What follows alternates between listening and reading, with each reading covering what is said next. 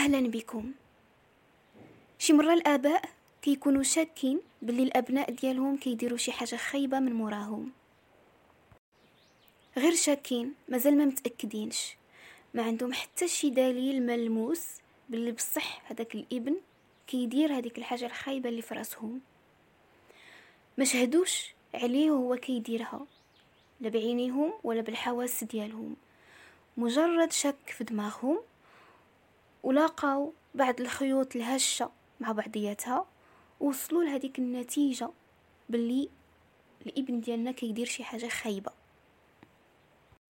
فكيقرروا أنهم يواجهوه والطريقة اللي كيواجهوه بها هي اللي فيها المشكلة الكبيرة. كيجيبوه قدام خوتو وكيتهموه. ماشي كيسولوه كيتهموه بحال إلا متأكدين مية في المية باللي كيدير بصح هذاك الفعل الخايب اللي هما شاكين فيه. كيقولوا له أنت كدير الفعل الفلاني كيقول لهم لا ما كندير والو كيقولوا لا ما تكذبش علينا كدير الفعل الفلاني.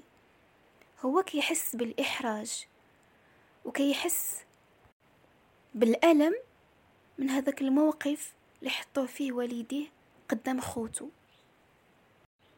وهنا كاينين جوج احتمالات. الاحتمال الأول اللي جيت نهضر عليه اليوم اللي هو أن الإبن ديالكم ممكن فعلا يكون ما كيدير حتى شي حاجة من داكشي اللي في دماغكم وتكونوا غير ظلمتوه وظلمتوه بطريقة خايبة بزاف. والنتيجة كتكون أنه غادي يولي فعلا كيدير داك الفعل. ماشي غير عناد فيكم. ولكن مثبت علميا باللي فاش كنتهموا شي حد بشي اتهام اللي ماشي فيه وكنكرروا على المسامع ديالو داك الاتهام بشكل مستمر كيولي فعلا كيدير هذاك الفعل. وكاين احتمال تاني هي أن الشكوك ديالكم فعلا تكون في محلها ولكن لأنكم واجهتوه بطريقة خايبة ومؤذية ليه نفسيا غادي يولي كيزيد في هذاك الفعل كتر ولكن هاد المرة غادي يديرو بشكل متقن وغادي يحاول أنه يرد البال باش ما تعيقوش به مرة أخرى. كاين احتمال آخر.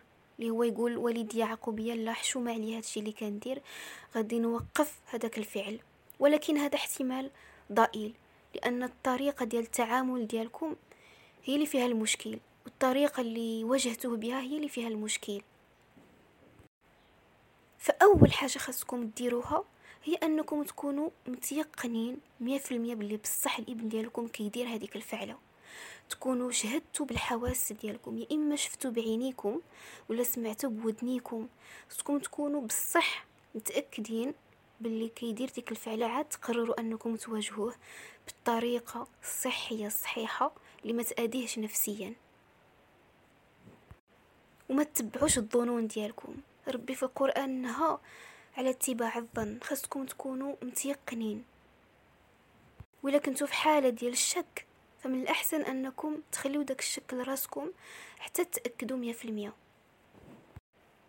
ثانيا إلا كنتم متأكدين ولا بغيتو تأكدوا من خلال الإبن ديالكم واش كيدير داك الفعل ولا لا فماشي قدام خوتو حافظوا على خصوصية أبنائكم. كل إبن ديالكم راه عنده خصوصيته. وحتى شي واحد من وليداتكم ما كيبغي يتحرج قدام خوتو فإلا كنتم متأكدين باللي كيدير هذاك الفعل. فما تخليوش خوتو الأخرين يعرفوا غادي تشدوه وغادي تهضروا معاه على انفراد بوحدكم. وهاد القضية مهمة بزاف. مهم أنكم تبقاو تحترموا وليداتكم وتحترموا الخصوصية ديالهم. كل واحد من الأبناء ديالكم شي مرة ممكن يكون عنده شي موضوع حساس ولا تكون عنده شي حاجة اللي صعيبة ولا خايبة ما بغاش خوتو يعرفوها. فحافظوا على الخصوصية ديالو. دائما جلسوا في واحد الحالة ديال الانفراد مع كل ابن من الأبناء ديالكم. ماشي كل شيء خاصو يتعرف وماشي كل شيء خاصو يتقال على الملأ. لأن كاينين شي حوايج للأبناء ديالكم كيحسوا بالإحراج منها وما كيبغيش خو ما كيبغيوش أن خوتهم يعرفوها.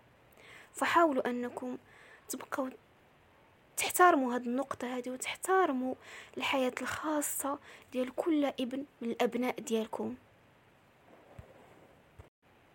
وحاجة أخرى بغيت نهضر فيها هي أن بعض الآباء فاش كيكتشفوا بلي الابن ديالهم كيدير شي فعل خايب كيرجعوا حياته كحلة. كيبداو يعايروه بالليل وبالنهار. وكيبداو يفهموا ليه باللي هو بهذا الفعل اللي دار ولا أسوأ إنسان على وجه الأرض. وكاينين نماذج أخرى اللي كيكبروا وليداتهم على أساس أنك مادام كتصرف مزيان فأنا كنبغيك وأنت هو ولدي العزيز عليا. ولكن نهار دير شي فعل خايب ما تلوم إلا نفسك. فكخلاصة إلا كنتو شاكين في سلوكيات أبنائكم حاولوا أنكم تأكدوا مزيان مية في المية قبل ما تواجهوهم وحاولوا أنكم تسولوا الناس اللي أكثر منكم في العلم. شنو هي أفضل طريقة وأكثر طريقة صحية للمواجهة ديالهم؟ تاني حاجة حافظوا على الخصوصية ديال أبنائكم لأنكم فاش كتحافظوا على خصوصيتهم كتوصلوا لهم بلي نتوما كتحترموهم. وثالث حاجة كيف ما بغى يكون الغلط ديال أبنائكم بغيوهم كيف ما هما لأن بهداك الحب وبهديك الطاقة ديال الحب اللي كتعطيوهم يقدروا يصحوا المسار ديالهم من جديد. دمتم بخير.